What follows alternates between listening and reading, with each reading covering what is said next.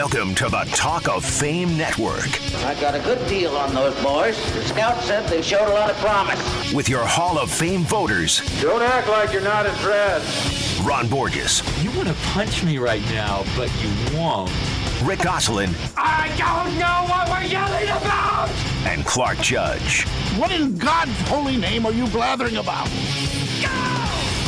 On SB Nation Radio. It's unfortunate for him today because this is an organizational failure. And I think when you stand up here, anytime you let a head coach go, we all have to take a look in the mirror. This is not just about the head coach or the coaching staff. We have to improve across the board, from personnel to operations to everything. It's what we told the staff today. That unfortunately today this is a, you know being discussed as Jeff Fisher, but collectively as the Rams, we need to get better moving forward, and that process really begins today. Well, that was Kevin Demoff, Executive Vice President of Football Operations with the LA Rams, and I guess now Hitman for the LA Rams. So Jeff Fisher is out in LA. I'll be honest with you guys, it's a pretty good reason. I mean, basically, you can sum up that team's performance this year in, well, three words. Stink, stank, stunk. Yeah, thank you, Mr. Grinch. John Fassel, of course, the son of Jim Fassel, friend of the show, is in, at least temporarily. Um, but, Goose, how soon before the, before the phone starts ringing in? Yeah, your buddy, University of Michigan, Jim Harbaugh's office. It's probably already ringing, but I doubt Harbaugh is answering. You know, he's got a better gig right now at Michigan, where there will be a steady stream of quality quarterbacks for years to come. You know, it appears the Rams have selected the wrong quarterback. It set Fisher back, and it will set his successor back. The pick was Carson Wentz. The Rams took Goff. But, but Ron, Jim Harbaugh, as we know, has got the attention span of a mayfly. So um, he goes from job to job to job. Wouldn't he at least be interested in answering that phone? Oh, he might be, but if Kevin Demoff and the people in the organization know anything about him, they're not interested in calling him because the first thing he wants to do is say, "You're right, Kevin. Organizational problem. Get out of here. Get out of here. That's You know, right. uh, Hit my the road. My question for you guys is clearly, uh, uh, we all know Demoff. Uh, you know, clearly he's not Japanese because Emperor Hirohito, after that speech, falls on his sword. Does he not? I mean, Oh. it's an organizational thing, but I'm firing the other guy. Excuse me, Ron. That's Kevin Demoff, Dartmouth, class of 99, Tuck School, class of 2006. Come on, give the guy credit. Uh, Tuck School. What is that? That's a- that would be the business school in Dartmouth College. Thank oh, you. Oh, I thought much. I thought that was a school Brady Justin, to. Justin Tuck. it's where Tom Brady learned the tuck rule. That's what they right, it exactly the tuck rule. There you go. But that what a speech! Wow. Yeah, and after the game, you remember what the Raiders said up against the wall, Mother Tuckers? Okay. You know something, Goose? I, I would really like to see John Fassel succeed. And you know why? A, because, I mean, I like his dad. We all like his dad. I mean, how can you not? But, but uh, B, because I, I'll be honest with you, I'd like to see more special teams coaches get head coaching gigs. And I know I'm preaching to the choir because I've heard you talk about this before. Yeah, I remember talking to Frank Gansz many years ago when he was special teams coach of the Chief, and he's kind of like the godfather of special teams coaches. And he also always told me that special teams coaches will be logical choices as head coaches because they are the only other coach on the staff that addresses the entire team on a daily basis. They're also asked to do more with less than any coach on the staff. And with injuries, they also have to think on their feet faster than any coach on the staff.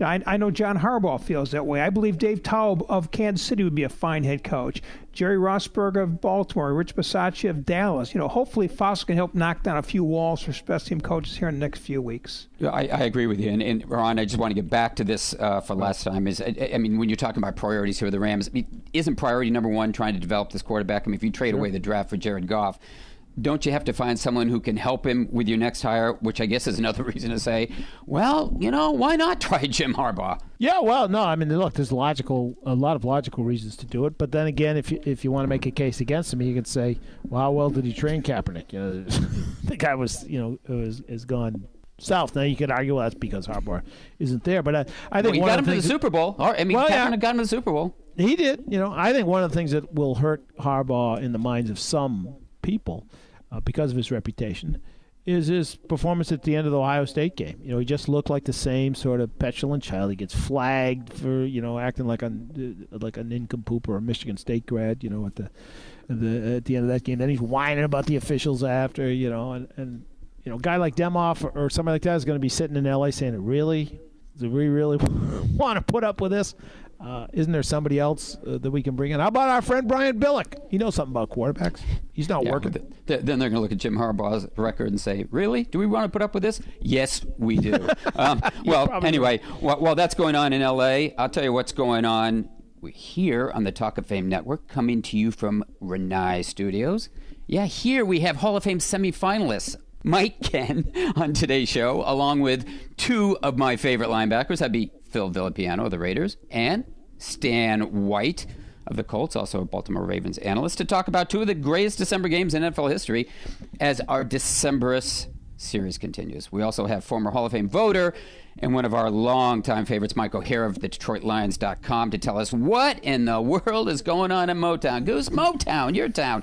But first, Goose, you're in the middle of the biggest, uh, what I think is non-story of the year. It's not Motown, it's in Dallas. I mean, the Cowboys lose a game. People want to know when Tony Romo's coming. Tony Romo? I mean, gotta be kidding me. One minute, you, you, I mean, it's not, not you, but if one minute writers or media, or whatever, want to make him season MVP, next minute he loses the game, and what happens? You want him benched? What the heck's going on in Dallas, Goose, man? Well, it's the Tony Romo crowd that sees this as a way to get Romo his Super Bowl ring. You know, the bottom line is Prescott was a fourth round draft pick. He was a flawed prospect coming in. And the flaws are going to show up like they do for any and every other rookie quarterback. They just started showing up a little later than they do for most rookie quarterbacks. You know, he's seeing defensive wrinkles now that he didn't see at Mississippi State, nor that he saw in September or October. Defensive coaches are making it difficult on him. It's it's up to the offensive coaches at the Cowboys to make it easier. This is all about preparation of the player, not necessarily execution by the player. You know, not only the Cowboys trying to win a Super Bowl, they are also trying to develop their quarterback of the future. He's the face of this franchise going forward, not Tony Romo. Yeah, no, I, I agree with the Goose. And, and Ron, I, I, I know um, you may or may not agree with me, but I, I think this is where the media deserves a bad reputation. I mean, this isn't really chasing a story; it's trying to create one. It seems to me, uh, either that or a soundbite from one of these guys. I mean, come on.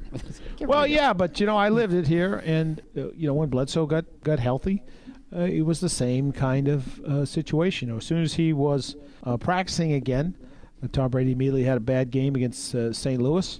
A little later in the season, he threw four picks in a game. You know, so there's a tendency of at least a portion of the population that's used to the other guy. He's the veteran guy. Who was this guy? He's in, in Tom's case was a six round pick, and in Prescott's case, he's a fourth round pick, as Goose points out. Uh, you know, it's time to go with the big dogs. Uh, so I, I think when the the quarterback in question's best bud is the head coach, uh, it leads a little something more to the possibility of the story. Uh, and then you got Jerry. Who knows what reservation he's on? You know.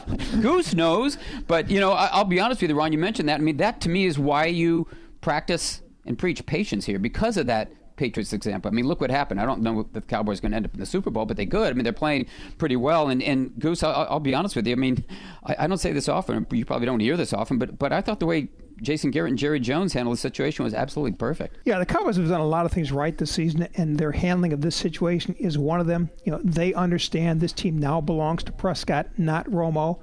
To bench him would be a setback to his career and the future of this franchise. You know, they're acting right now in the best interest of the franchise. The Romo crowd wants to, to roll back time and do what's in the best interest of Romo. That's not the way football works. Yeah, and as you pointed out, Goose, I think Prescott's not only the future, he's the present, right? I mean, Romo, I mean, for all intents and purposes, seems to be the past. One quarterback in this league has won 11 games. Yep. Right, right. Okay, well, now that we know, Goose, you were in New York. Now we know the Cowboys are vulnerable. At least they are to the Giants. How do you stack the NFC? I mean, uh, the, the two or three teams to beat. Goose, I mean, you've covered the team in the NFC. How do you stack them? Cowboys, Seattle, Detroit, Atlanta, Giants, Tampa Bay. Wow. Okay, Ronnie, you cover the AFC's best club.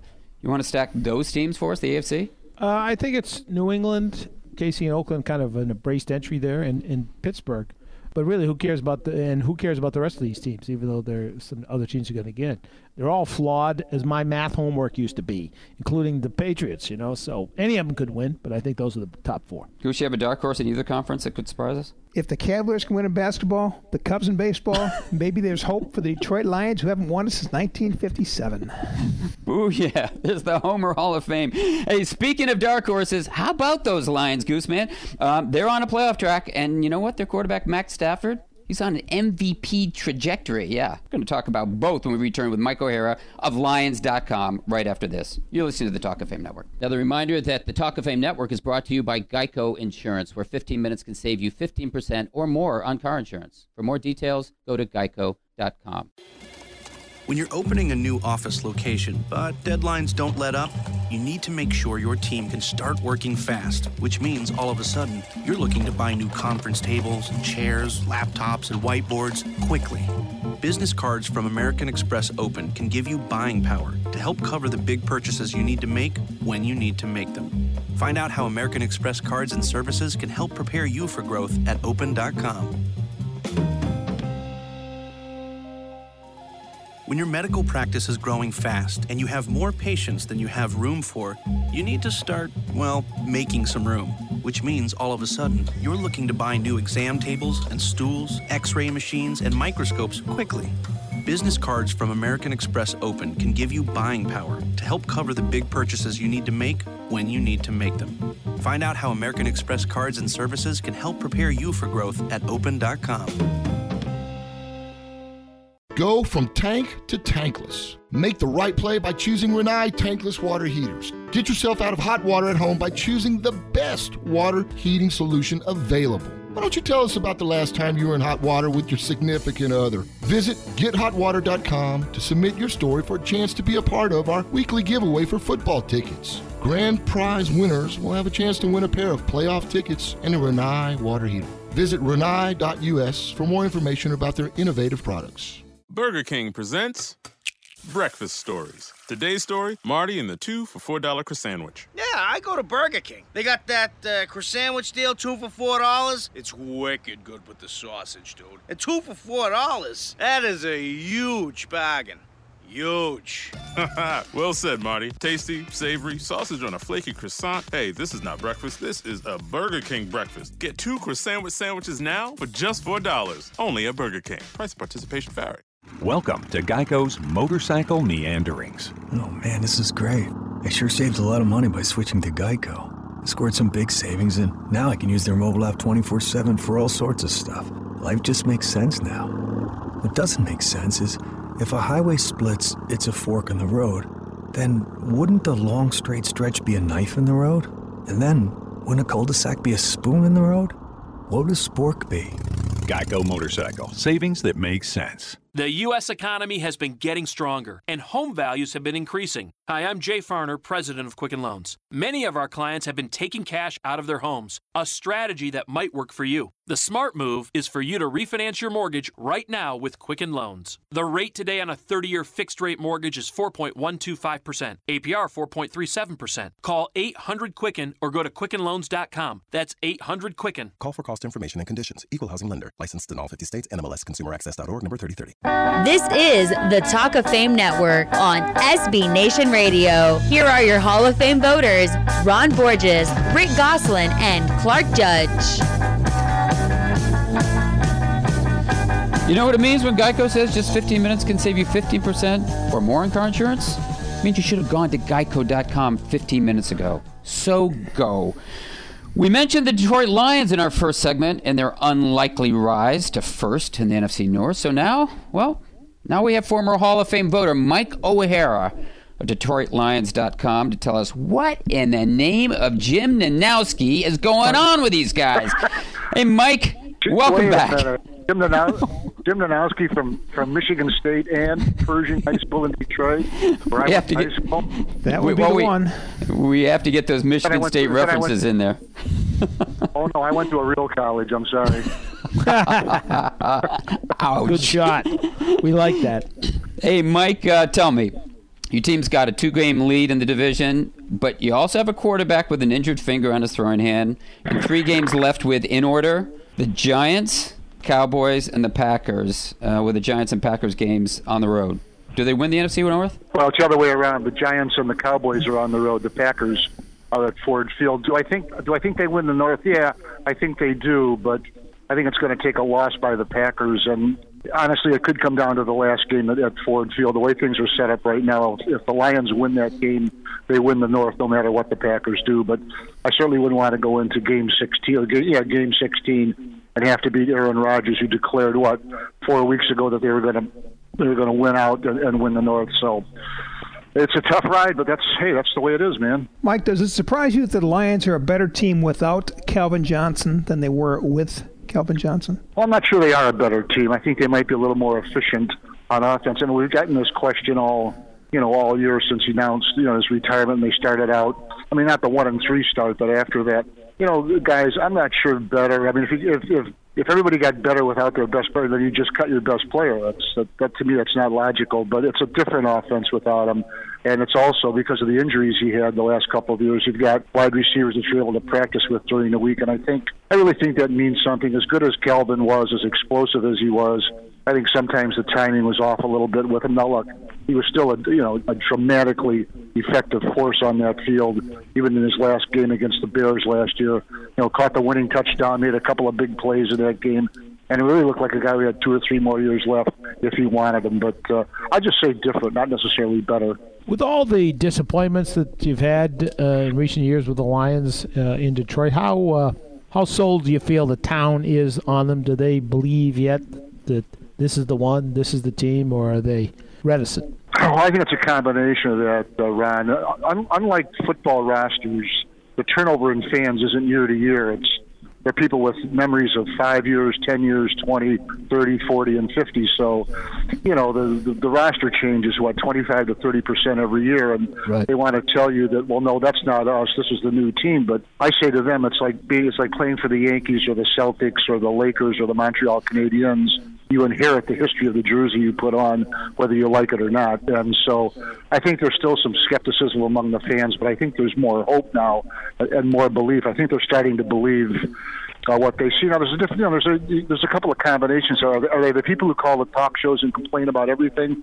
Or are you talking about the people who buy the tickets and sit in the stands and root for the team? It's a completely different set of people you're talking about. The people in the stands, they want them to win. The people on the talk shows, and you know, they want to complain. So it's it's a different set of people. Is that because of the quarterback? Is it the quarterback in particular that gives them reason to think, okay, this time? Yeah, absolutely, and I think I think, but there's some other things too. I think they added some important uh, uh, assets to the uh, to the, the roster in the off season under Bob Quinn and, and his department. They, you know, they've added some young, not just young players, but young talent to the offensive line.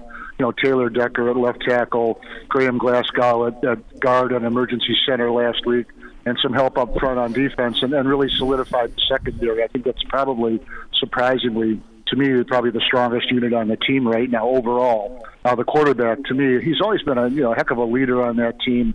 Uh, really, uh, from the outside, you don't see that. From the inside, you experience it. He's he's he's the pulse, the heartbeat of that team, and he's you know tremendous arm talent, and now he's got a couple other things going for him with it. So. To me, yeah, he's the difference. I mean, as he goes, they go. But in a lot of ways, that's no different than any other quarterback. Hey, Mike, I want to thank you for that Montreal Canadiens reference. I think I speak for at least one of us when I say, go Habs, go. Um, hey, we're speaking to Mike O'Hara of DetroitLions.com on the Talk of Fame Network. Mike is a former Hall of Fame voter.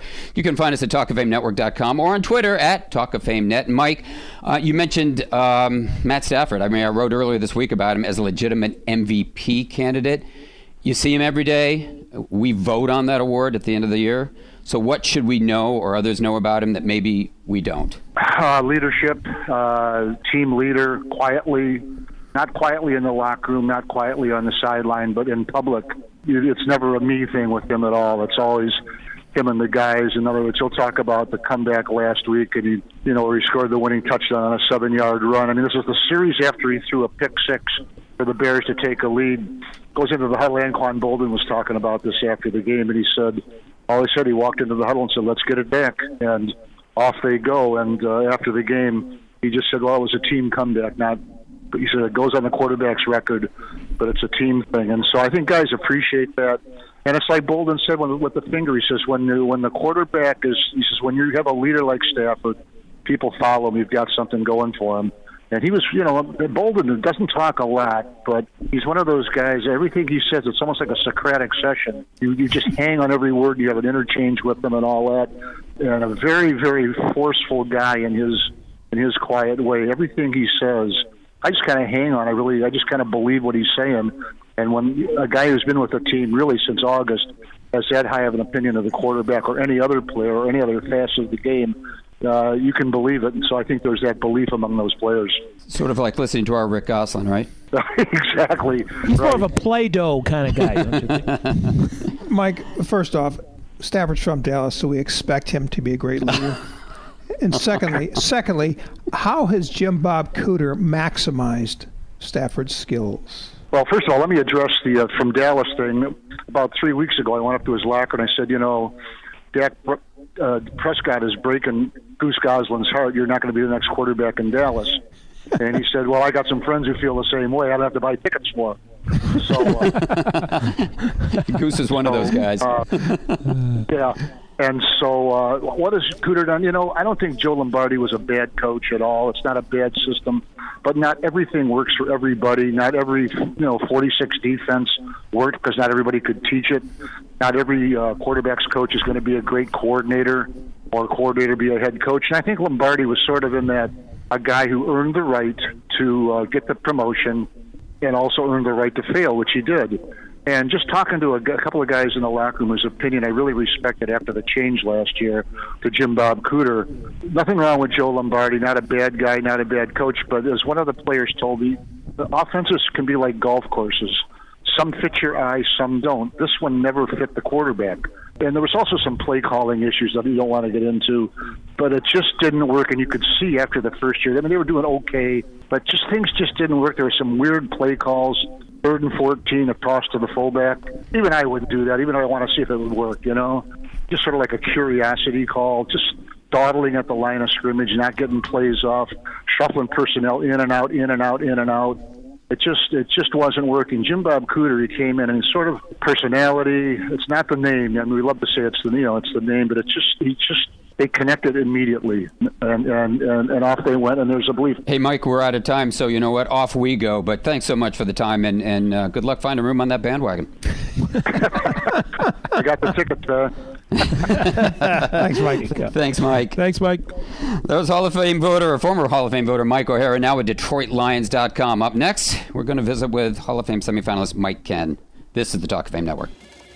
When you're opening a new office location, but deadlines don't let up, you need to make sure your team can start working fast, which means all of a sudden you're looking to buy new conference tables, and chairs, laptops, and whiteboards quickly. Business cards from American Express Open can give you buying power to help cover the big purchases you need to make when you need to make them. Find out how American Express cards and services can help prepare you for growth at open.com.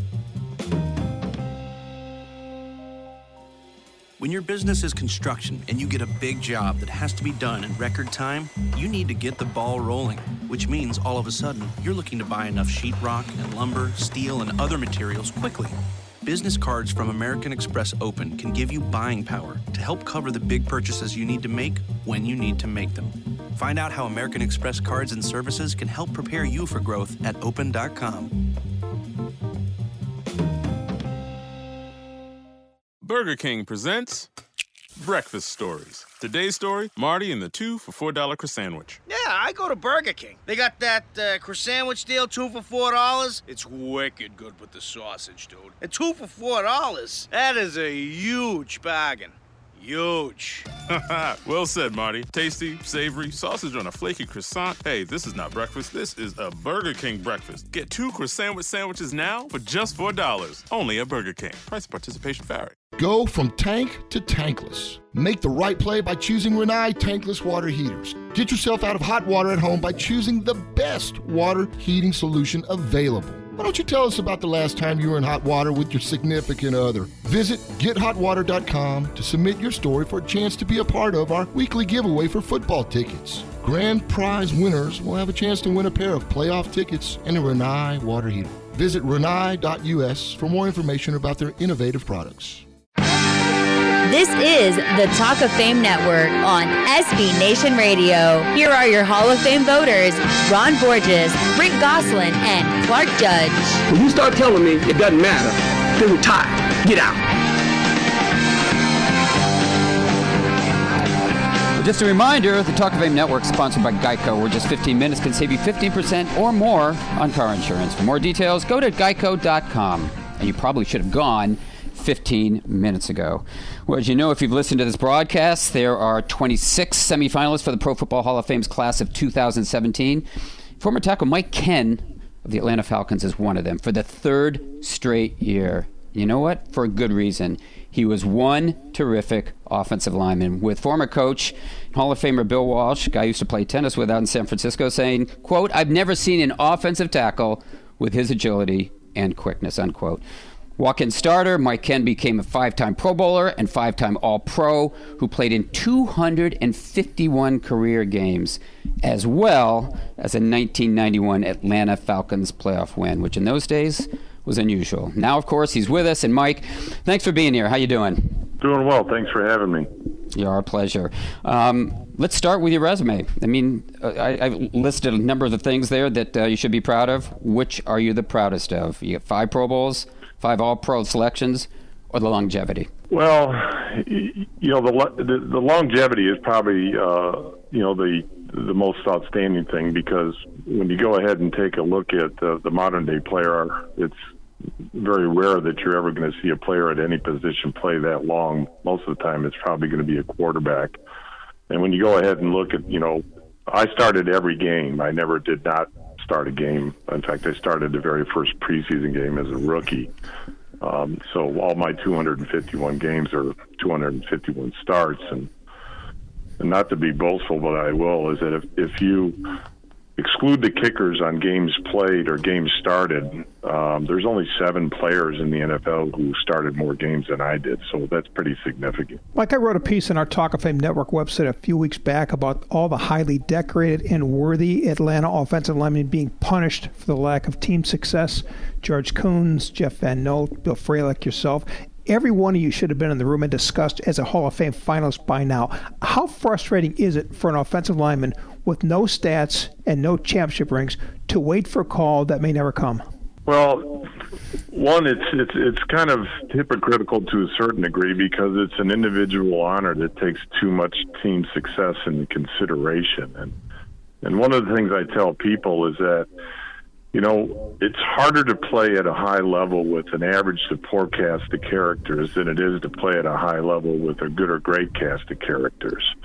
Uh, hence, if you've got a bunch of really good players on your team, you're gonna the chances of you being more successful are a lot higher than you have in you know average or adequate players. And you know, I went after I blew out my knee in '85. You know, and I probably would have been selected for my sixth straight Pro Bowl that was a losing season, and we went eight more in a row until we got into the 1991 playoffs, and then all of a sudden, uh, people noticed me again because we were winning.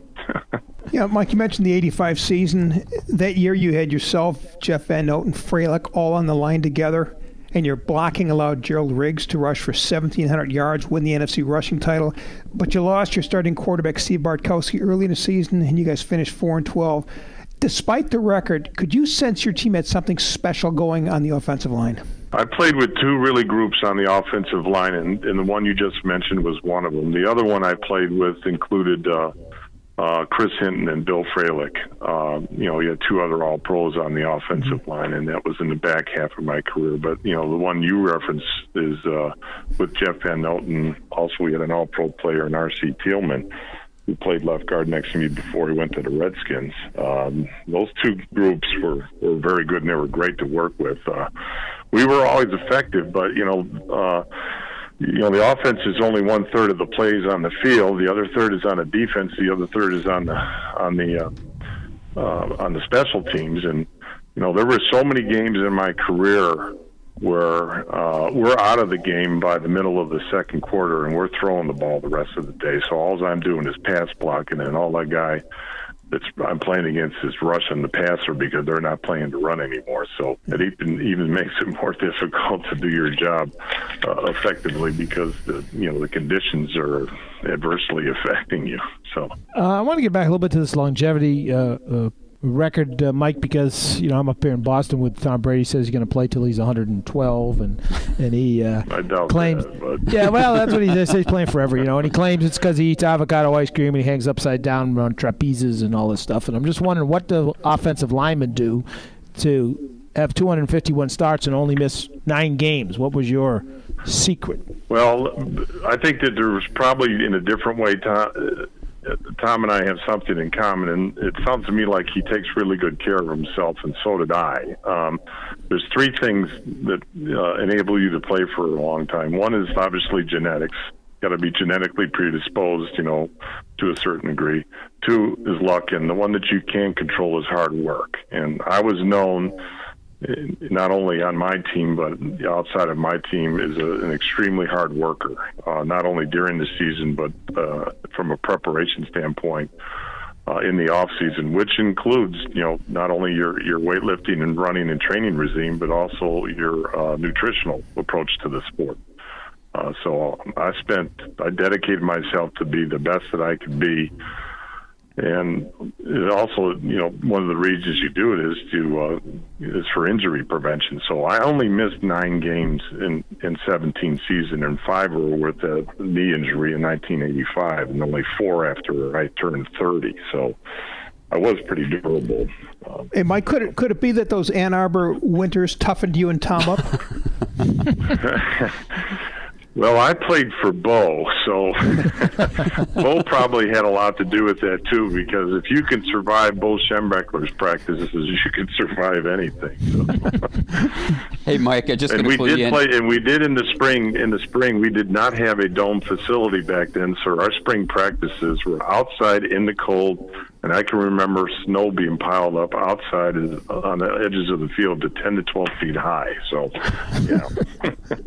Hey, Mike, just to clue you in, that was a Michigan State grad who asked you that question, by the way. That's all right. You know, it's good that you uh, overcame your agricultural degree and got Thank you very much. Touche. Ouch. And we're speaking with Hall of Fame semifinalist and Michigan grad Mike Kenn on the Talk of Fame Network, and you can find us at talkoffamenetwork.com or on Twitter at Talk of Fame Net. And Mike, uh, I, I ask guys this all the time on the show, so I'll ask you. Um, we're in that room. You're a semifinalist who's got to get to the next level, but you haven't been there in two years. It's your third chance.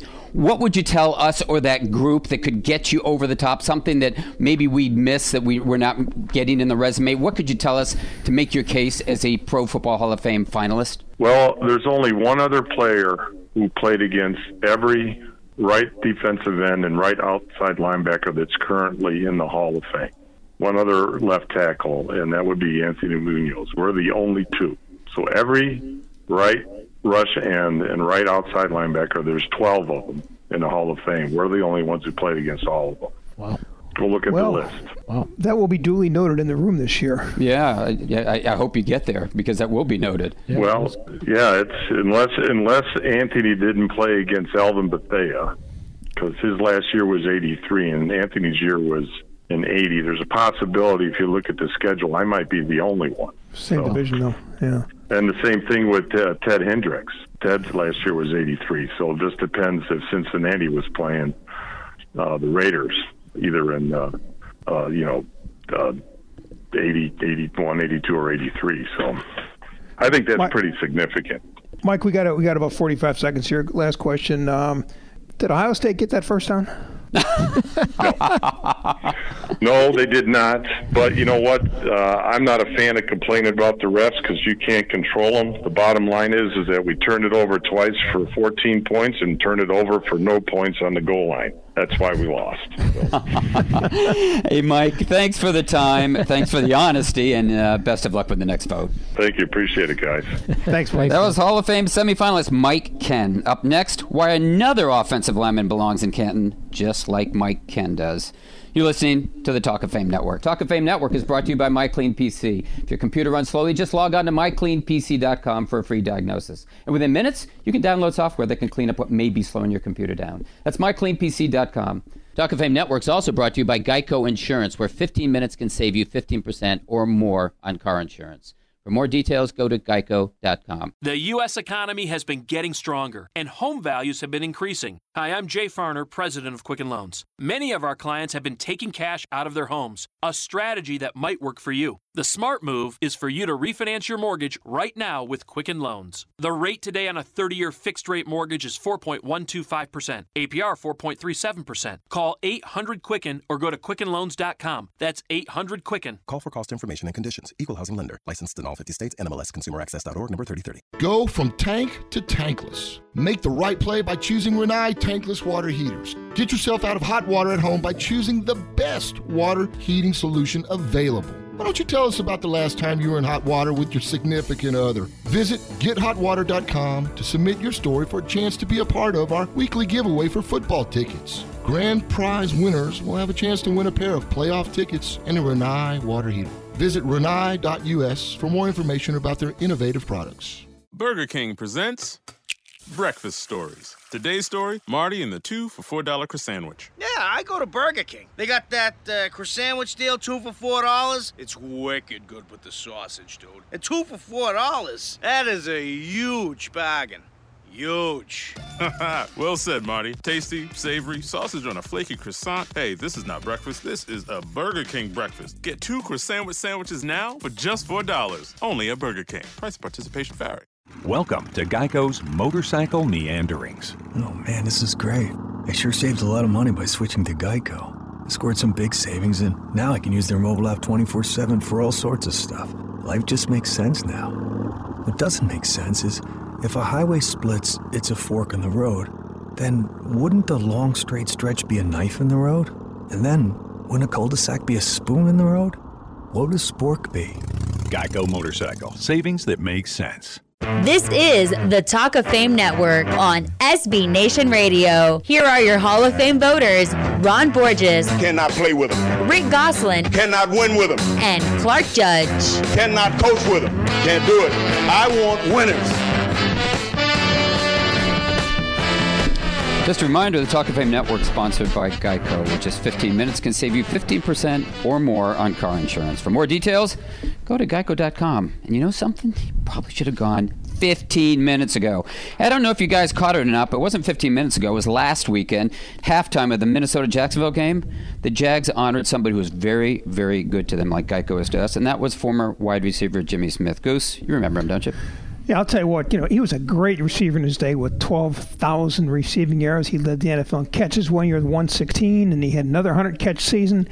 But he uh, he had those 862 career catches. It, I think it's going to be tough for anybody to get in outside of, say, Randy Moss going forward with fewer than a thousand career catches. Well, especially with that team too, Goose. And um, you know, one thing I didn't realize um, until I saw it was that he started his career with your Cowboys, your Dallas Cowboys. I just saw something recently where they said he's a two-time Super Bowl champion. I went, what? Jacksonville? Uh-uh.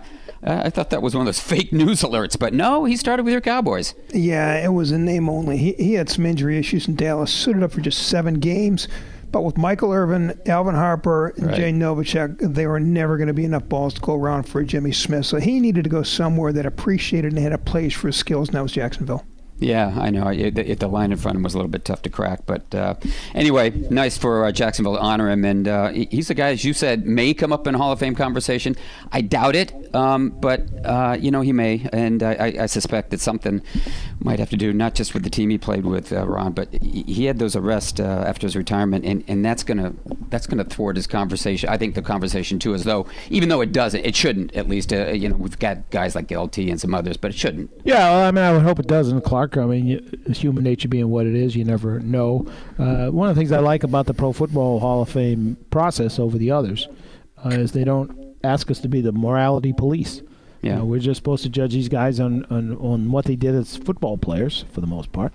Well, if we were, we'd probably toss, what, about a third of them? Well, yeah, exactly. And I think it just puts the voters in a, in a uh, no-win sort of situation because unless you're just going to exclude every guy who isn't uh, Snow White, uh, then you're going to say, well, why this guy get in and this guy didn't get in? Why this guy get in and that guy didn't get in? You know, and you just you, nobody's Snow White that's uh, that's a Hall of Fame player, except for Goose, of course. Except for Goose. My daughter loves Snow White. You know, I love Snow White too. She was great with the animals. Hey, um, anyway, uh, I know the guy who should be in a Hall of Fame conversation, should be, and, and he will be, is former guard Alan Faneca of the Pittsburgh Steelers, who I wrote about this week on our website talkoffamenetwork.com. You like that segue, Ron? Anyway. Yeah, I do um, like that. Very cool. Alan's a second time semifinalist, as we know, and he's going to get into Canton sooner or later, and it will probably be sooner. Except for one thing, the usual bugaboo, guys, the, the position he plays, guard. I mean, we as selectors, and there are 48 of us now, uh, aren't too keen on that position. I mean, Goose, it took Will Shields from your Chiefs four tries to get into the Hall, and, and all he did was get named to the Pro Bowl in 12 of his 14 years, make the All Pro team seven times, be an All Decade choice. And oh, uh, by the way, never miss a game in his career. In fact, he started every game in his career except for the very first one when he came in and played. But um, Alan Faneca, he's chosen nine Pro Bowls, eight All Pro teams, All Decade team the 75th anniversary team of the Pittsburgh Steelers. He was also, by the way, a two time NFL alumni offensive lineman of the year which is a pretty good and prestigious choice. So, what's the knock? Well, there really isn't one. Um, he's among six offensive linemen up for the Hall, and my guess, guys, is I think is yours. Joe Jacoby, who was a top ten choice last year, in his first shot as a finalist, goes in ahead of Alan Faneca. But Alan Faneca made the list of 15 finalists a year ago, and he should make it again next month. I, I just like to see a little more love for guards. I mean, if it took Will Shields four tries to get in, what happens to Alan Faneca?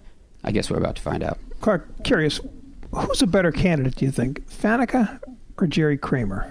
Ah, uh, boy, I, I, think Jerry Kramer, just because that you know that 50th anniversary team, and also Goose, I, I respect the Q as you do. I mean, he's in, ahead of the line, um, and he played on some of the great teams. And you know, if he's chosen the 50th anniversary team, how can he not get in the Hall of Fame? I, that one I just don't get. And I think, honestly, it's up to you guys um, as senior committee members to try to get him in there. But uh, I hope he does. But I, I, choose uh, Kramer ahead of Faneca. I'd also choose to go to the two minute drill here because I just heard that signal. So, uh, Derek, let's get the clock going. What's next for Jeff Fisher? He becomes a toy maker, adding a real face to the Fisher Price brand a return to the competition committee with emeritus status. How soon before Eric Dickerson's back on the Rams sidelines, guys? Give him a hat and a whistle, he can be the interim running backs coach. I think a better question is how soon before Eric Dickerson's back in the Rams huddle? That's what I was going to say. Who coaches the Rams in 2017? Josh McDaniels. Ouch. I think not. They already had him with the Rams once and he failed miserably, but Tom Coughlin's available. Bigger upset. Dallas losing or Johnny Manziel reaching his 24th birthday? The Cowboys losing. Anytime America's team loses, it's an upset in the mind of Dallas. I say Johnny Manziel reaching 24. That's a first. Dallas already lost to the Giants before. The NFL is including dodgeball at this year's Pro Bowl. So who's your first pick, Gooseman? I'm bringing Barry Sanders out of retirement. Good one, Gooseman, but I'm going with Josh Gordon. He, do- he dodged more drug testing than anybody in history. Dirtier hit. Harry Douglas on Chris Harris or Calais Campbell on Ryan Tannehill? Oh, Harry Douglas. Campbell at least was hitting someone with the football. Douglas wasn't. Yeah, Douglas. It was so cheap that Aqib Talib said, even though they got the same age, I'm going to beat the crap out of him. when Bruce Arians calls Cards cornerback Justin Bethel a failure in progress, what does he mean? It means he will continue going to Pro Bowl's first play as a special teamer, not as a cornerback. Means he hasn't cut him yet, but he's working on the paperwork. Donald Trump was Times Person of the Year. So who is the NFL's Person of the Year? Stan Kroenke, the man who brought football back to LA without really bringing football back to LA. That's a good one. Uh, uh, uh, Dak Prescott. He made Jerry Jones relevant again, and we love that. Hey, Trump won't pay $4 million or $4 billion for refurbished Air Force One. So what would he pay for Kirk Cousins? The going price for Spartans, $120 million, was 60 million of it guaranteed. The only cousins he cares about are named Trump. Why no NFL follow up on Deflategate 2, aka Nerf Ball 1? Because Tom Brady hasn't been traded to the Steelers. Maybe because the Giants had never filed a formal complaint. Colin Kaepernick just bought a $3.21 million condo in New York City. Why? To hide out. Clark and I both live in, in New York City. There's no better place to disappear. Exactly right. He hopes people will say, "Hey, there's Oscar Gamble." That's pretty frightening. That's the end of our first hour, but stay where you are. Coming up in the second half of our show, we have Stan White and Phil Villapiano from Ron's favorite team to talk about two of the most unforgettable games in the 1970s. This is the Talk of Fame Network. Now, the reminder that the Talk of Fame Network is brought to you by Geico Insurance, where 15 minutes can save you 15% or more on car insurance. For more details, go to geico.com. Burger King presents Breakfast Stories. Today's story Marty and the two for $4 croissant. Sandwich. Yeah, I go to Burger King. They got that uh, croissant deal, two for four dollars. It's wicked good with the sausage, dude. And two for four dollars. That is a huge bargain. Huge. well said, Marty. Tasty, savory, sausage on a flaky croissant. Hey, this is not breakfast. This is a Burger King breakfast. Get two croissant sandwiches now for just $4. Only at Burger King. Price and participation vary. Go from tank to tankless. Make the right play by choosing Rinnai tankless water heaters. Get yourself out of hot water at home by choosing the best water heating solution available. Why don't you tell us about the last time you were in hot water with your significant other? Visit gethotwater.com to submit your story for a chance to be a part of our weekly giveaway for football tickets. Grand prize winners will have a chance to win a pair of playoff tickets and a Rinnai water heater. Visit rinnai.us for more information about their innovative products. When you're opening a new office location, but deadlines don't let up, you need to make sure your team can start working fast, which means all of a sudden you're looking to buy new conference tables and chairs, laptops, and whiteboards quickly. Business cards from American Express Open can give you buying power to help cover the big purchases you need to make when you need to make them. Find out how American Express cards and services can help prepare you for growth at open.com. When your medical practice is growing fast and you have more patients than you have room for, you need to start, well, making some room. Which means all of a sudden, you're looking to buy new exam tables and stools, x ray machines, and microscopes quickly. Business cards from American Express Open can give you buying power to help cover the big purchases you need to make when you need to make them. Find out how American Express cards and services can help prepare you for growth at open.com. This is the Talk of Fame Network on SB Nation Radio. What the hell are we waiting on? Here are your Hall of Fame voters Ron Borges. Do you want it or not? Rick Gosselin. Do you understand there's a price to pay? And Clark Judge. Can we have fun? You're damn right. I demand that we have fun. Well, welcome back to the second hour of the Talk of Fame Network, which is sponsored, as always, by Geico, where just 15 minutes can save you 15% or more on car insurance. For more details, go to geico.com. And you probably should have gone 15 minutes ago. For the moment, however, we're not going there. We're going to one of Ron's favorite players, and that's former linebacker Phil Villapiano, who not only was part of the greatest Oakland Raiders teams ever, but was involved in one of the most unforgettable games ever. There one of the most unforgettable themes ever. Those are the uh, great Raiders of the 1972 Immaculate Reception playoff in Pittsburgh. Now, Phil's gone on to accomplish much more in life as vice president of sales for Odyssey Logistics and Technology and as a Pro Bowler in charitable work, raising over $16 million to research to finding a cure for muscular dystrophy, as well as establishing a fund to help victims of Hurricane Sandy. Phil, love that theme song. Always a pleasure to have what Ron calls a real Raider on the show. well, thank you very much. And I really like I'm sitting here listening to your, your pregame at the Hall of Fame. This is probably the closest I'm going to get to the Hall of Fame. Talking to two Hall of Fame voters. But anyway, I like it. And, uh, you know, uh, played a lot of a lot of years with the Raiders, had a lot of fun. And uh, you, you start talking about the Immaculate Reception right off.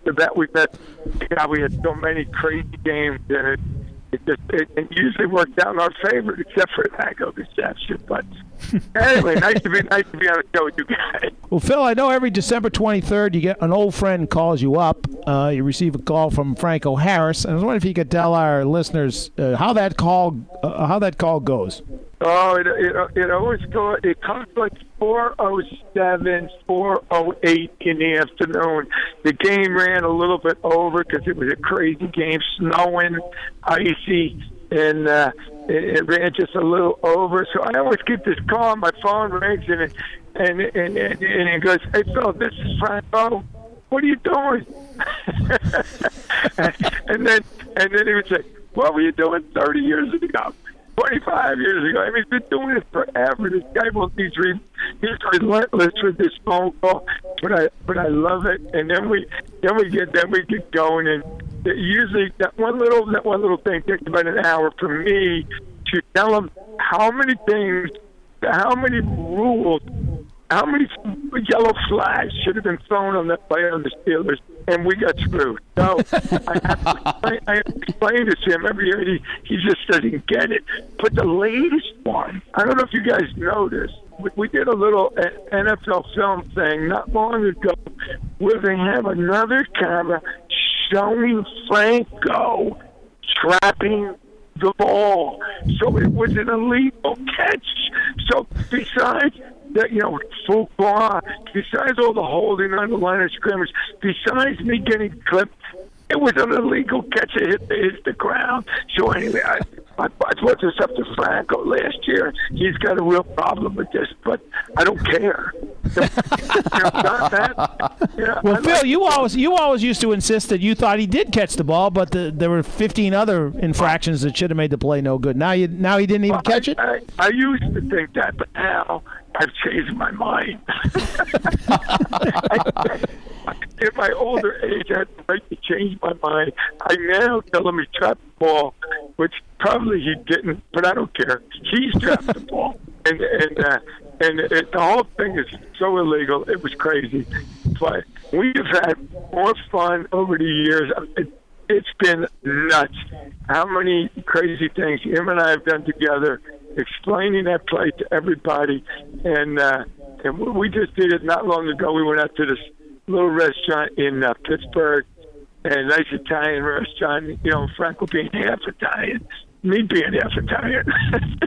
My mother was English, but anyway, um, we we went to a restaurant. We had a bunch of people with us, and we explained it in detail.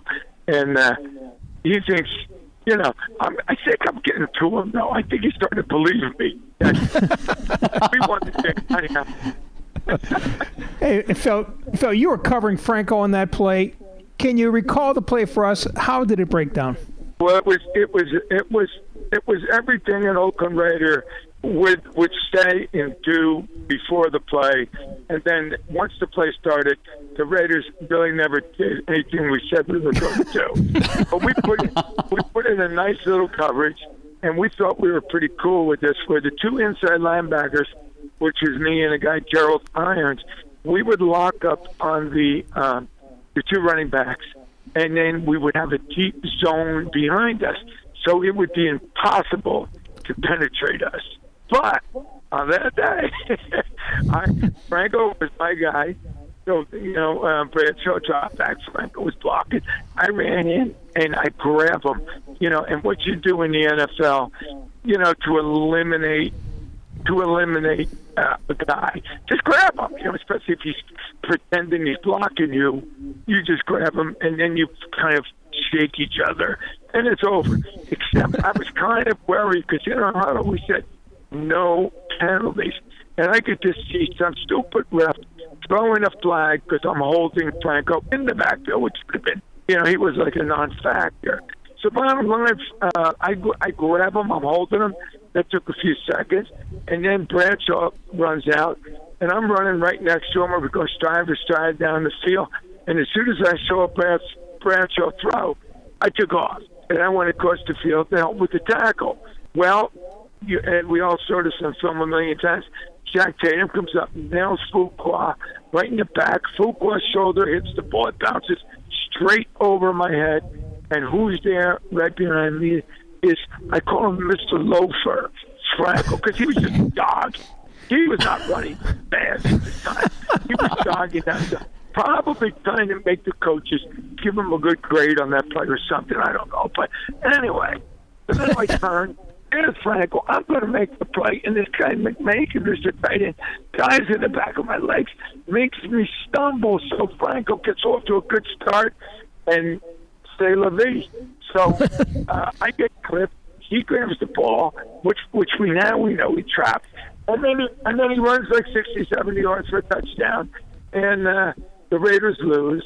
And it's you know, so I keep telling him, Franco, the only reason I left you is because you were jogging on the street, you were loafing. And he says, Well, if I'm loafing, why did they get the ball before you did? Well, I don't know the answer to that question. Phil, you say you say now we know he trapped the ball. You got video proof. Does that mean they're going to have to change that statue in the Pittsburgh airport so they have the ball touching the ground? Well, I think we should change that statue immediately because I told Franco that's the last tackle I ever make in my life is I'm going to come off the airplane with about 12 Heinekens at me, and I'm ramming that statue, and I'm going to drive it over the top, and we're going to both go down onto that dinosaur that's down below, and I want the dinosaur to go right through my body and his body too. And he says, Phil, Phil, you, you're losing it. He keeps telling me I'm losing it.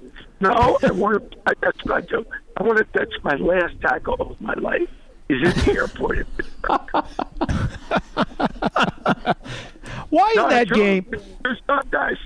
This is true. I'm doing it, and I'm going to take him over the top. You seen the dinosaur down below, haven't you? We'll Yeah, right sure. down on the dinosaur. Yeah. All of a sudden, Pittsburgh's claiming like they had dinosaurs and stuff out there.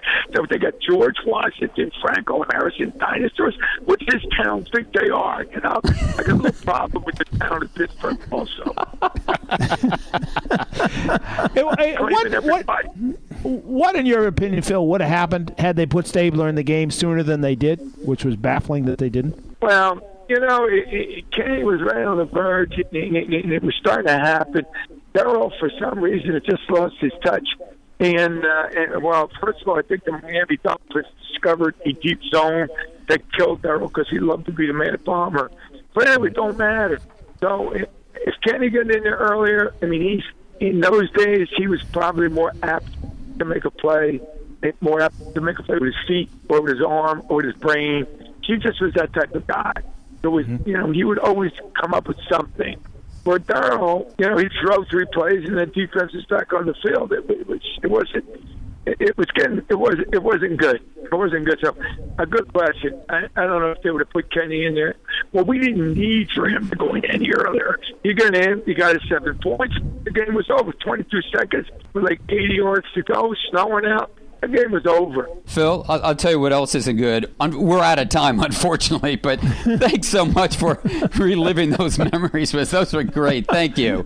Thanks, Phil. Thanks, All right, Phil. boys. Thank you. That was former Raiders linebacker Phil Villapiano. Up next, we're going to talk safeties in general and Kenny Easley in particular. Geico presents a voicemail from your friend Electricity. Hey, it's me, electricity. So I'll keep this short. Get it? Never mind. Anyway, I just want to make sure you're not like still mad at me about that electrical fire in your kitchen. I mean, obviously you're not, but I'm just checking to make sure. It's no big deal if you are. It's not like you're asking me to pay for the damage. right? Electricity won't pay for an electrical fire. Luckily, the Geico Insurance Agency makes getting coverage a snap. Visit geico.com to see how affordable renter's insurance can be. The U.S. economy has been getting stronger, and home values have been increasing. Hi, I'm Jay Farner, president of Quicken Loans. Many of our clients have been taking cash out of their homes, a strategy that might work for you. The smart move is for you to refinance your mortgage right now with Quicken Loans. The rate today on a 30 year fixed rate mortgage is 4.125%, APR 4.37%. Call 800 Quicken or go to QuickenLoans.com. That's 800 Quicken. Call for cost information and conditions. Equal housing lender. Licensed in all 50 states. NMLS ConsumerAccess.org number 3030. Go from tank to tankless. Make the right play by choosing Rinnai tankless water heaters. Get yourself out of hot water at home by choosing the best water heating solution available. Why don't you tell us about the last time you were in hot water with your significant other? Visit gethotwater.com to submit your story for a chance to be a part of our weekly giveaway for football tickets. Grand prize winners will have a chance to win a pair of playoff tickets and a Rinnai water heater. Visit rinnai.us for more information about their innovative products. Burger King presents breakfast stories. Today's story Marty and the two for $4 croissant sandwich. Yeah, I go to Burger King. They got that uh, croissant sandwich deal, two for four dollars. It's wicked good with the sausage, dude. And two for four dollars. That is a huge bargain. Huge. well said, Marty. Tasty, savory, sausage on a flaky croissant. Hey, this is not breakfast. This is a Burger King breakfast. Get two croissant sandwiches now for just $4. Only at Burger King. Price participation vary. When you're opening a new office location, but deadlines don't let up, you need to make sure your team can start working fast, which means all of a sudden you're looking to buy new conference tables and chairs, laptops, and whiteboards quickly. Business cards from American Express Open can give you buying power to help cover the big purchases you need to make when you need to make them. Find out how American Express cards and services can help prepare you for growth at open.com. When your medical practice is growing fast and you have more patients than you have room for, you need to start, well, making some room. Which means all of a sudden, you're looking to buy new exam tables and stools, x ray machines, and microscopes quickly. Business cards from American Express Open can give you buying power to help cover the big purchases you need to make when you need to make them. Find out how American Express cards and services can help prepare you for growth at open.com. This is the Talk of Fame Network on SB Nation Radio. Here are your Hall of Fame voters Ron Borges, Rick Gosselin, and Clark Judge. Playoffs? We'll talk about playoffs? You kidding me? Ron Borges. Yes, sir. I don't want to talk to you about playoffs. I want to ask you this question. You know what it means when Geico says just 15 minutes can save you 15% or more on car insurance? Means 15 minutes ago I was on the phone getting a little bit richer, and you should too. Smart man. Listen to Ron Borges. Go to geico.com. And you know what? You should have gone 15 minutes ago. So go. What are you waiting for?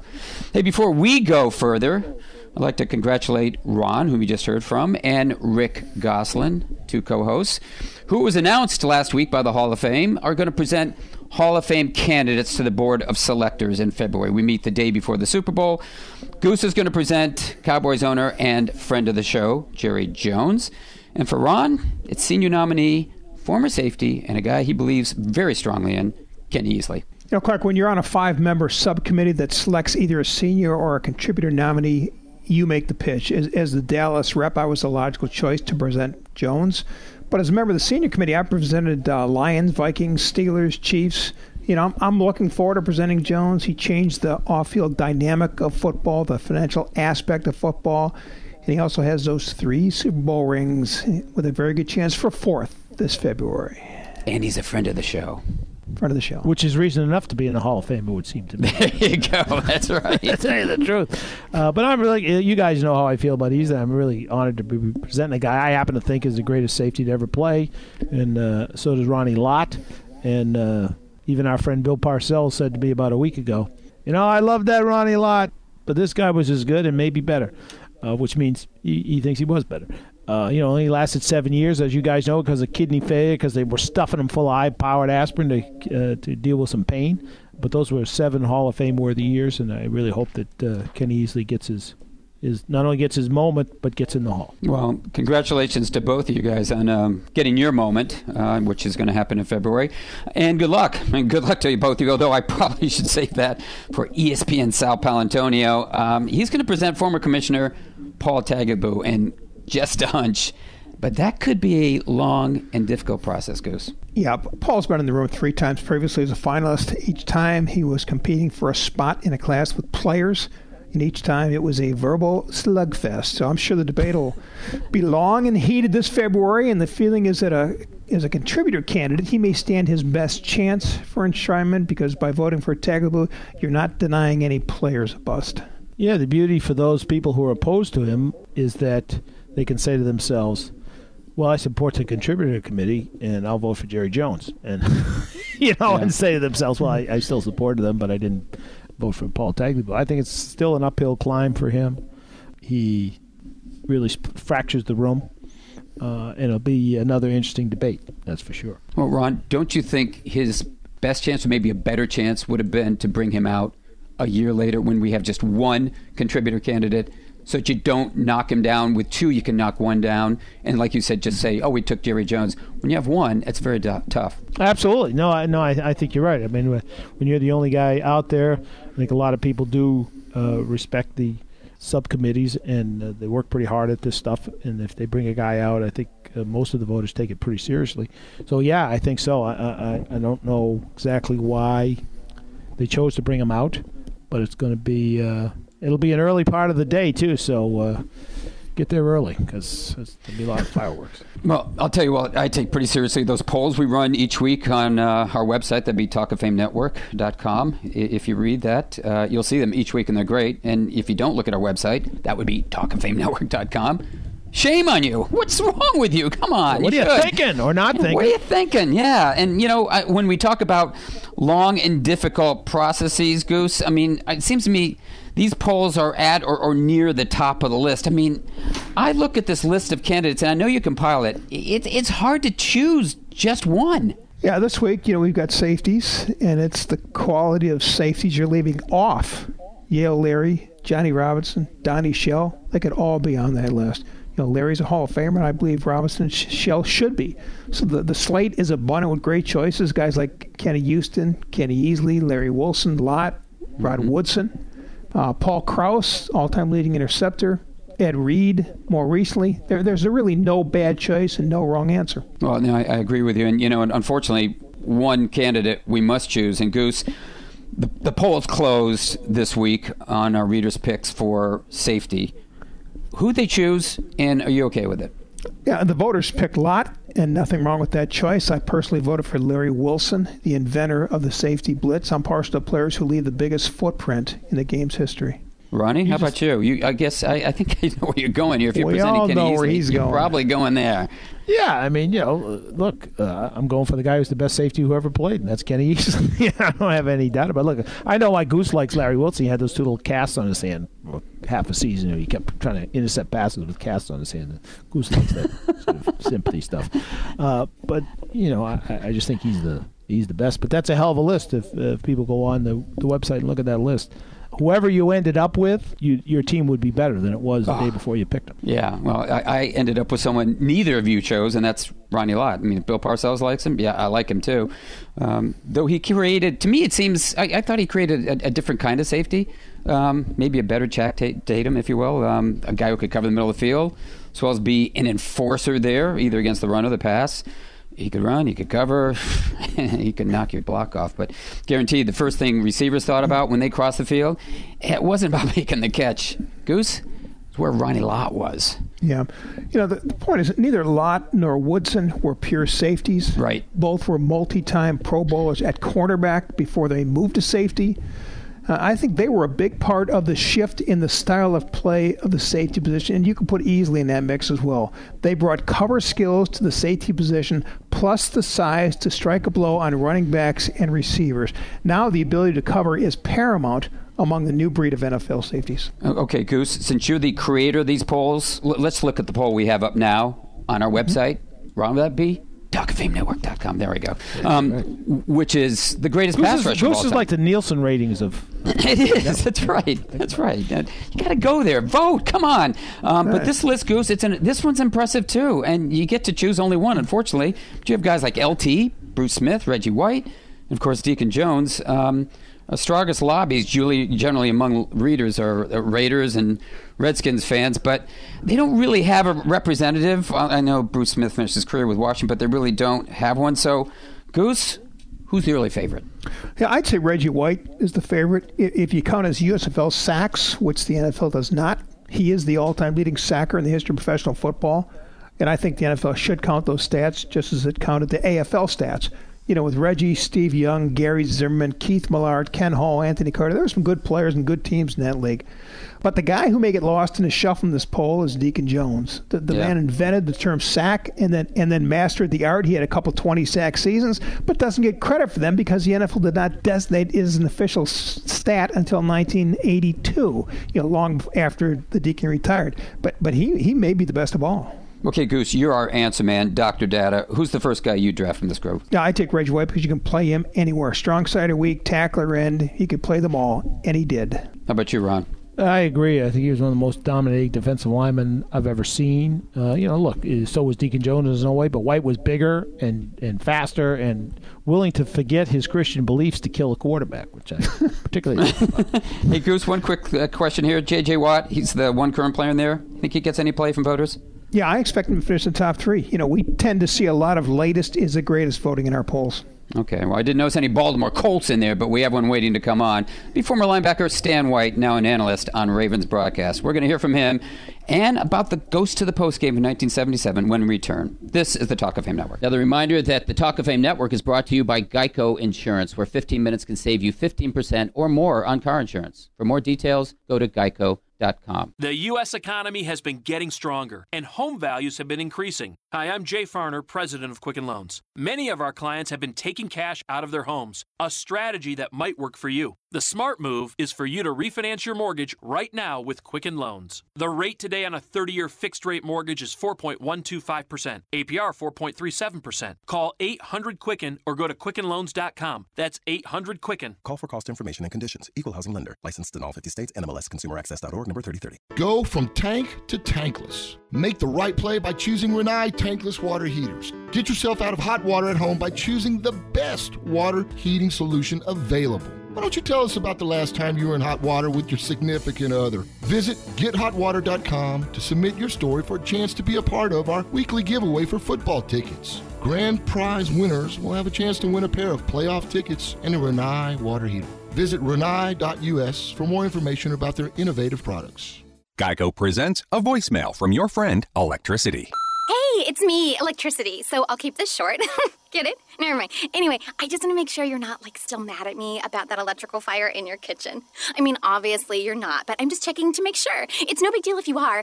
It's not like you're asking me to pay for the damage. right?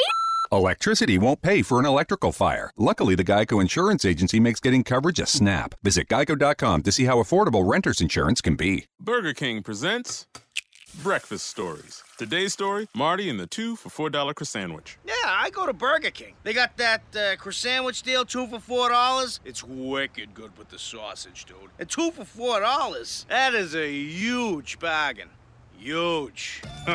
well said, Marty. Tasty, savory, sausage on a flaky croissant. Hey, this is not breakfast. This is a Burger King breakfast. Get two croissant sandwiches now for just $4. Only at Burger King. Price and participation vary.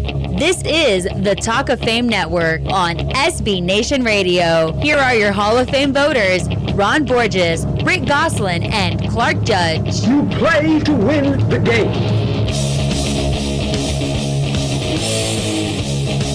Know what it means when Geico says just 15 minutes can save you 15% or more in car insurance? I'll tell you what, it means you should have gone to geico.com 15 minutes ago. So go. Well, as promised, we have former Colts and Detroit Lions linebacker Stan White with us, and you might know him as the color analyst on Baltimore Ravens radio broadcast, but of course, we go way back to when Stan first made his name in the NFL as a linebacker with the Baltimore, I said Baltimore Colts when he set a single season record for linebackers that still exists. Eight interceptions in one year. Stan was on that Colts team, of course, that played in the December 24th, 1977 playoff game against Oakland the famous Ghost to the Post contest that went two overtimes. And he's here to relive that game with us. And Stan, always, always good to hear from you. Yes, uh, I, I relive this thing all the time. So. well, here we Just go. one more time. Here we go.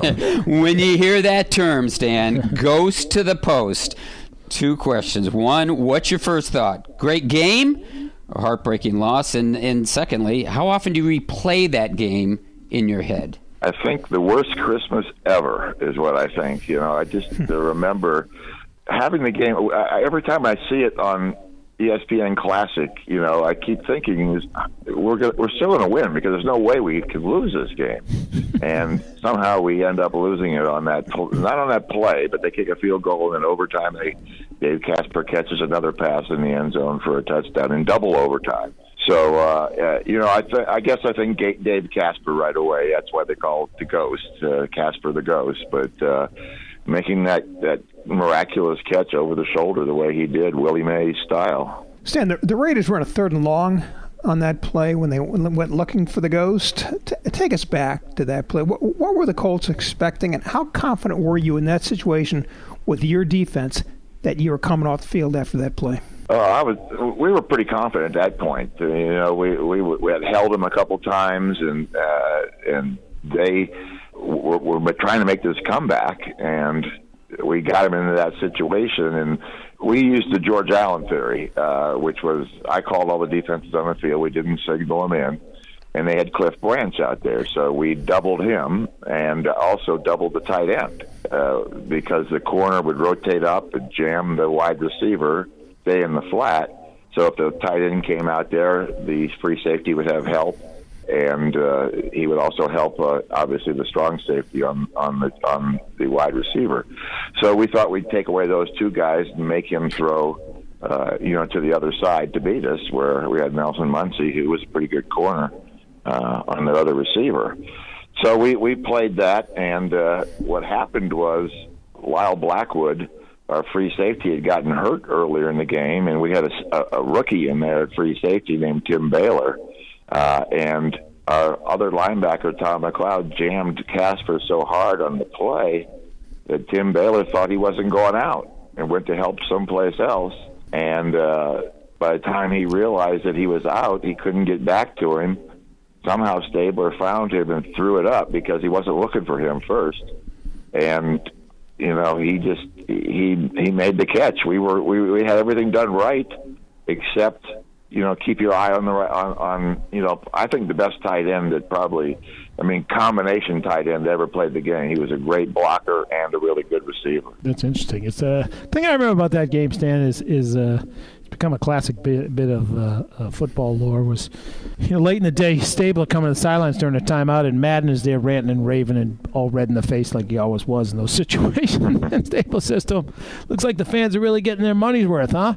And he's kind of like laughing about it. And I'm just wondering, what was the sense on your side of the field? Uh, you know, were you sort of thinking the same thing in your huddle, or were you a little more? frantic than that. Mm, no, we were a little more frantic at that point because we were ahead, and uh, the offense kept just running three plays, and you know they, they go back to that. Uh, we went to Ted Marchibroda's funeral this year, and uh, uh, Bert Jones was there, and a couple of our offensive linemen there, and Jimmy Irsay flew in for the funeral, and uh, we were talking about that game and and and why if we would just would have thrown one pass at that point because they were loading up with everybody you know, maybe the whole thing would have turned out differently. But uh, uh, we were a little bit we were a little bit frantic, as you, you used the right word, because they kept coming back. We knew how good they were, and you know, we had lost the year before in the playoffs to uh, Pittsburgh to Terry Bradshaw and the Steelers after leading them at halftime and uh, we were just we needed a playoff win. We had got one, we never did get one, and uh, we thought we had that one, and we we just let it get away. We're with former linebacker and now Ravens analyst Stan White on the Talk of Fame Network, and you can find us at talkoffamenetwork.com or on Twitter at at talkoffamenet. And Stan, since you brought up that one pass. Some people might forget, I, I, wouldn't. I was a diehard Colts fan growing up and was then. Um, that game when it, it, went to two overtimes uh, before the Raiders won, that there was one pass that haunts me. It was yeah. that oh so close Bert Jones to Raymond Chester bomb. And we had Bert on about a year ago or so. Meant to ask him, didn't, but I've heard him say, if I just held it a split second longer. I mean, you were that close to winning, weren't you? Oh, yeah, because Raymond was wide open, and that would have put it away. We were already up by a score or two at that point, and that would have that would have put it you know completely away, and uh, he just he, he missed on that, and uh, it just wasn't because we scored on defense with a touchdown. I think Bruce Leonard intercepted the pass and ran yeah, for a touchdown. Did. Marshall Johnson ran a kickoff back for a touchdown. So the offense did not have a great day that day, but we still, uh, you know, were in position to win the football game. But uh, they just had, you know, they were they were a great football team. You know, you think about the '70s, you do think about the Steelers uh, and you think about the Miami Dolphins, but the Raiders were right there too. They had, you know, all those guys that I mentioned, as well as you know Matuszak and all the guys on defense. That uh, they were they were very good players too. Stan, what was it like to play two overtimes? When does fatigue factor in? People have asked me that too, but it's a playoff game. You know, it was December 24th, so it was a really nice day. You know, it was nice and sunny and it was probably 50 degrees, which is you know pretty good for Baltimore. But you don't even think about getting tired at that point. You're, I mean, you're playing a playoff game and you're, you're out there every play. We didn't have all the platoons where you linebackers would go in for a down or two and come back out. You you played every play of the game, uh, offensive lineman, defensive lineman, everybody did. And uh, I don't think I ever thought. I, I don't remember ever even thinking about being tired in that football game. I do remember they blocked a punt late in the game and ran it down to about the five yard line, and and uh, that that was part of the big comeback that they had. You know, those Raider teams, of course, a lot of their guys have gone to the to the Hall of Fame. You played against uh, Stabler a number of times. Were you surprised that it took so long for Ken Stabler to get in the Hall of Fame? Did you see him as yeah, that kind yeah, of? Yeah, I was.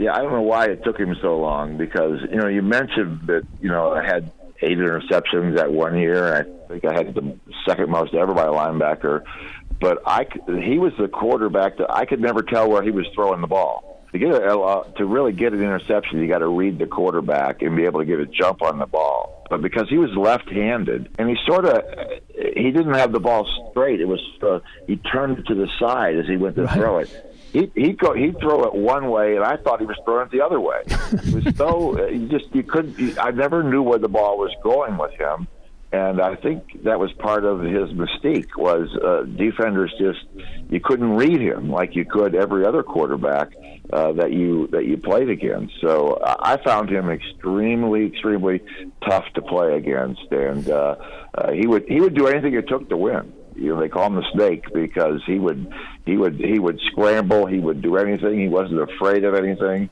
He was a tough, very good, you know, great quarterback who just knew how to win football games. Hey, Stan, we're out of time, but thanks so much. And you know what? I want to mention to you, thanks so much for that parking pass you gave me about five years ago, my first ever Orioles game. That was terrific. I, I owe you for that. you know, one more thing about this game. You know, it, it's sort of the only game that's replayed that I'm on. I've coached high school ball for 20 years now. And at least that game comes on, and the guys can say to me, yeah, I guess you did play because I saw that game where the Raiders beat you guys. So you know that's the only good part, but because they play that over. And I mean, even John Madden says that was the most exciting game he ever took part in, and he has he had a, a long NFL career. Thanks for reliving it uh, with us, Stan. Appreciate it. That was former linebacker Stan White. When we return, it's our Rinnai Game Changers of the Week. When you're opening a new office location, but deadlines don't let up, you need to make sure your team can start working fast, which means all of a sudden you're looking to buy new conference tables, chairs, laptops, and whiteboards quickly. Business cards from American Express Open can give you buying power to help cover the big purchases you need to make when you need to make them. Find out how American Express cards and services can help prepare you for growth at open.com. When your medical practice is growing fast and you have more patients than you have room for, you need to start, well, making some room. Which means all of a sudden, you're looking to buy new exam tables and stools, x ray machines, and microscopes quickly. Business cards from American Express Open can give you buying power to help cover the big purchases you need to make when you need to make them. Find out how American Express cards and services can help prepare you for growth at open.com. Burger King presents Breakfast Stories. Today's story Marty and the two for $4 croissant. Sandwich. Yeah, I go to Burger King. They got that uh, croissant deal, two for $4. It's wicked good with the sausage, dude. And two for $4, that is a huge bargain. Huge. well said, Marty. Tasty, savory, sausage on a flaky croissant. Hey, this is not breakfast. This is a Burger King breakfast. Get two croissant sandwiches now for just $4. Only at Burger King. Price participation vary. The U.S. economy has been getting stronger, and home values have been increasing. Hi, I'm Jay Farner, president of Quicken Loans. Many of our clients have been taking cash out of their homes, a strategy that might work for you. The smart move is for you to refinance your mortgage right now with Quicken Loans. The rate today on a 30 year fixed rate mortgage is 4.125%, APR 4.37%. Call 800 Quicken or go to QuickenLoans.com. That's 800 Quicken. Call for cost information and conditions. Equal housing lender. Licensed in all 50 states. NMLS ConsumerAccess.org number 3030. This is the Talk of Fame Network on SB Nation Radio. Here are your Hall of Fame voters Ron Borges, Rick Gosselin, and Clark Judge. They are who we thought they were. Hey, just a reminder, the Talk of Fame network has started up by Geico, where just 15 minutes can save you 15% or more on car insurance. For more details, go to geico.com. And you probably should have gone 15 minutes ago. Hey, uh, guys, before we get to our Rinnai game changers, there was an important story this week that flew under the radar, and that was the Supreme Court refusing to block the NFL's $775 million concussion settlement. Goose, you on board with this? Yeah, I'm on board with bringing this issue issue to a conclusion. You know, this matter had the potential to stay in the courts for a lifetime. How bet you're wrong. You're probably right, but uh, you know I'm not because I just think it's nowhere near enough money. Uh, it freezes out many of uh, retired players going forward, and we all know they're going to suffer similar problems, and the NFL knows it too. Well, okay, I said that story flew under the radar. I'll tell you something that won't. Is our weekly Rinnai game changer of the week, and that's something we previewed here earlier, and we're getting to it right now. Goose, who's your Rinnai game changer of the week? Well, how valuable is your backup quarterback? You find out when you need him. You know, after Ryan Tannehill left last weekend's game against Arizona with a knee injury, Matt Moore took over, led the Dolphins on a game-winning field goal drive in the closing minutes, steering them 44 yards in six plays for the victory that kept them in the wild card hunt at eight and five. He threw five passes, his first passes of the season, and completed three of them. Dolphins gave him a two-year contract last offseason for 3.5 million just for this moment. It was shades of Earl Morrall and Don Strock. Matt Moore, a game changer. My uh, Rinnai game Michigan changer is State uh, Steeler grad, running yeah. back Yeah.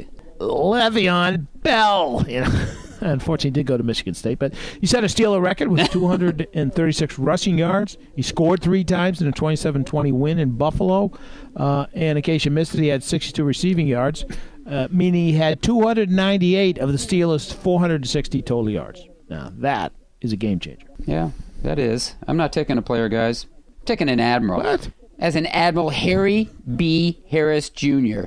Goose, you know who he is? Yes, sir. I watch the news. He called. He's the guy. Yeah, he's the guy called out Colin Kaepernick at last week's ceremony, honoring the dead at the 75th anniversary of Pearl Harbor.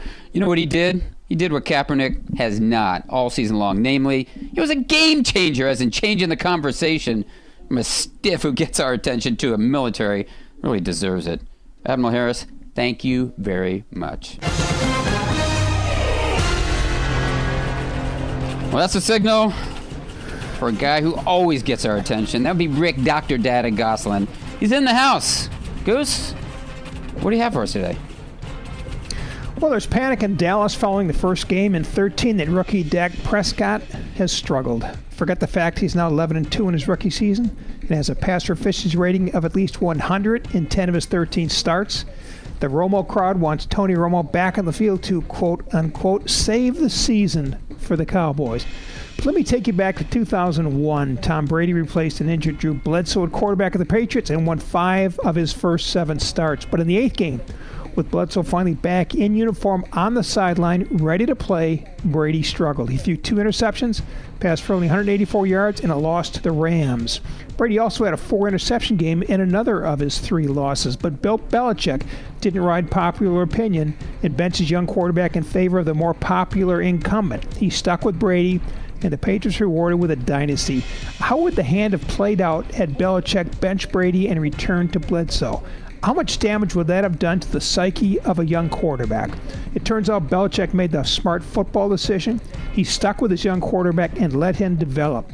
Brady didn't, didn't have to spend any time looking over his shoulder after every mistake. A little confidence in a young player goes a very long way. If the Cowboys hope to again win Super Bowls, they may want to follow the lead of a coach and a franchise that knows how to win them. Ron, you were there. Take us back. Which side of the fence were you on in Brady Bledsoe? Well, to be honest, I, I was I was on uh, I, I was straddling the first fence I ever got, so I was straddling this one too. I was a Bledsoe guy, uh, frankly, um, but I also wrote a column uh, that Drew wasn't that happy about, saying that look, you can't sit him down now. I mean, he- he's Cover done too much. Your. gotta- Okay. well, I, but I really think that's true, and I think it's true in Dallas. You know, now that doesn't mean that next summer they can't have a competition because maybe he gets beaten out. You know, maybe he gets beaten out. It should be fair, but right now he's the guy. Or the Cowboys, the Cowboys trade him to Buffalo like the Patriots did Bledsoe. well, there's I'll tell you what's fair, guys. We're going to go to the two-minute drill now that we heard that whistle. So, Derek, let's get that clock started. Scary prospect. Facing the Giants secondary or having Cyrus Jones return punts? Well, I know I'm going to see the Giants from week to week. Not sure if I'll see Jones week to week. Scariest prospect is having Cyrus Jones near the field. How high does Christian McCaffrey go in the 2017 draft? Late first round. NFL will evaluate him off the 2015 tape, not 2016. I think run, running backs are back in vogue. I think he could make it uh, somewhere between 15 and 20. Odell Beckham says refs are, quote, blinder than Stevie Wonder, unquote. What does Roger Goodell say? Goodell says what Dean Blandino tells him to say that officiating has never been better. he says nothing. Lately, he's in witness protection program. Bryce Petty, Richard Petty, or Tom Petty? How about Tom Petty and his ode to the Jets, Free Falling?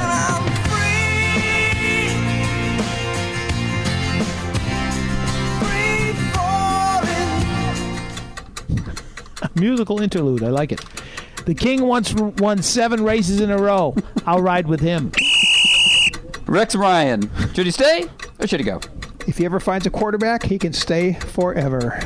For his own good, he should go somewhere, anywhere, where he'll never see Tom Brady again.